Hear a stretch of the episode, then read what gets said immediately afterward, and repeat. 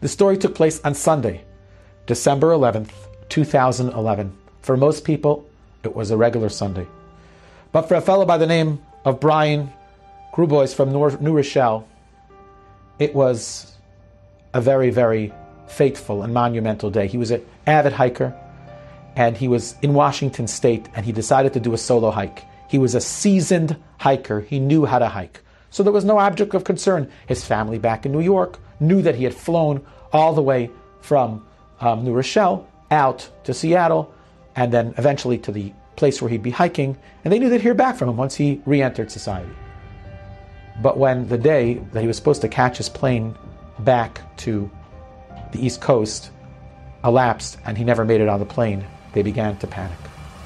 And they notified the authorities who went searching for him. And sadly, it seems like he had blundered and he'd lost his way and he lost his life to hypothermia and exposure. And he was in a very treacherous area, hiking area, and they needed to get his body.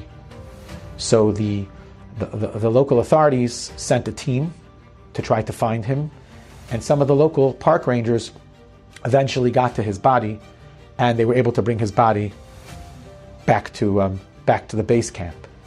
And thus began one of the most challenging and stressful few days for this family and really for many parts of Klal Yisrael. Because you see, the way it works is that the park's authorities have the right to do an autopsy on anybody that dies in the park. And because he died in the park, even though it was pretty clear that he died from hypothermia, there was no foul play, he was in the middle of nowhere. They decided, the commissioner of the parks decided that he needs to have an autopsy. You can only understand the consternation and concern in the Jewish world. We don't do autopsies, especially in this situation where there was no real need to have it. But sadly, the commissioner of parks and some of the people that were involved decided that this was a time to take a stand and that they were going to fight it at all costs. And thus began a legal battle. And that legal battle didn't just encompass an amazing Chabad rabbi in Washington, D.C., and an amazing lawyer of hers. Within a very short period of time, Klal Yisrael got together and they galvanized one of the most amazing legal responses to make sure that this fellow makes it to Kavuras Yisrael, to Jewish burial, in a timely fashion, intact and whole. And it's amazing the amount of people in Klal Yisrael that banded together to try to bring Kavod Hames to this very special gentleman. Whether it was a Agudas Yisrael of America, whether it was very well-known, um, very well-known attorney Nat Lewin, it was Jewish senators and congressmen, it was Chabad, and it was the Litvish, and it was the Hasidic world, and it was the modern Orthodox. It was everyone in Klal Yisrael that perhaps had a listening ear got together. And eventually it went to the court, and the court decided that he did not need an autopsy and the body needed to be released.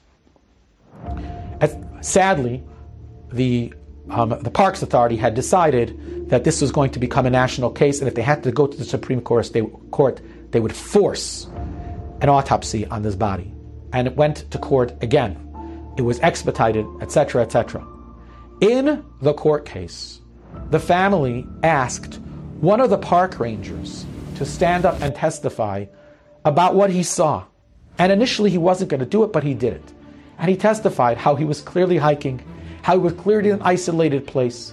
And then through a lot of political intervention, eventually the case was swayed, the judge ruled, and the governor actually um, convinced the head of the Parks Commission to drop it.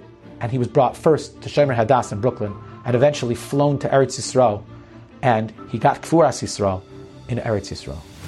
This story never made it to the headlines really, but it's a story that demonstrated the power of Klal Yisrael coming together in the most remarkable way, not to save a life. The person was no longer living, but to bring Kavod Hames, even post life. Now, I told you there's an amazing twist to this story. About a day after the final burial in Eretz Yisrael, one of the Askanim, Rabbi Gluck in Brooklyn, gets a phone call. And on the phone is one of the park rangers that discovered the body and brought the body back with him. And he's crying profusely. He says, I was the fellow that testified. I was also the fellow that found the body. and I need to share with you something, and I just can't get back to myself. Listen to what he shared. He said, On Tuesday last week, I discovered the body and I brought it in. I want you to know something. These things happen. It doesn't make an impression on me. But that night, I went to sleep and I had a dream, and it was so vivid. And listen to what this fellow says. I dreamt that I was in Israel. And he begins to describe. He says, I saw a bench, and this, the deceased, was on the bench, wrapped in a tallis and some kind of shawl. There were men on one side and women on the other side. I was part of the funeral procession, and someone got up and thanked me for bringing respect to the deceased. He said, I woke up, I was shocked. I'd never been in Israel. I'm not Jewish. I'd never seen a Jewish funeral before. But I, it was so clear to me. And they were thanking me for my involvement. That's what pushed me, he said, to testify and to share my perspective and ultimately to sway the judge, which eventually brought the fellow to Kvuras Yisrael. That's the story. And I was thinking to myself, why? What, when? Why did this fellow from New Rochelle, why did he merit this non Jewish fellow should have a dream, a vivid and realistic dream? Because that's exactly what happened to him. I think part of it is because it was the beginning, it was the catalyst of the most amazing process of Achdus and Klal Yisrael. It was a reliving of Matan Torah, of Ki'ish Echad Belev Echad, of everyone putting aside their differences and just focusing on bringing Kavod Hames, bringing eternal honor to the deceased. And when that happens, that changes everything. The Nisim at Har Sinai could happen. The sick can be healed.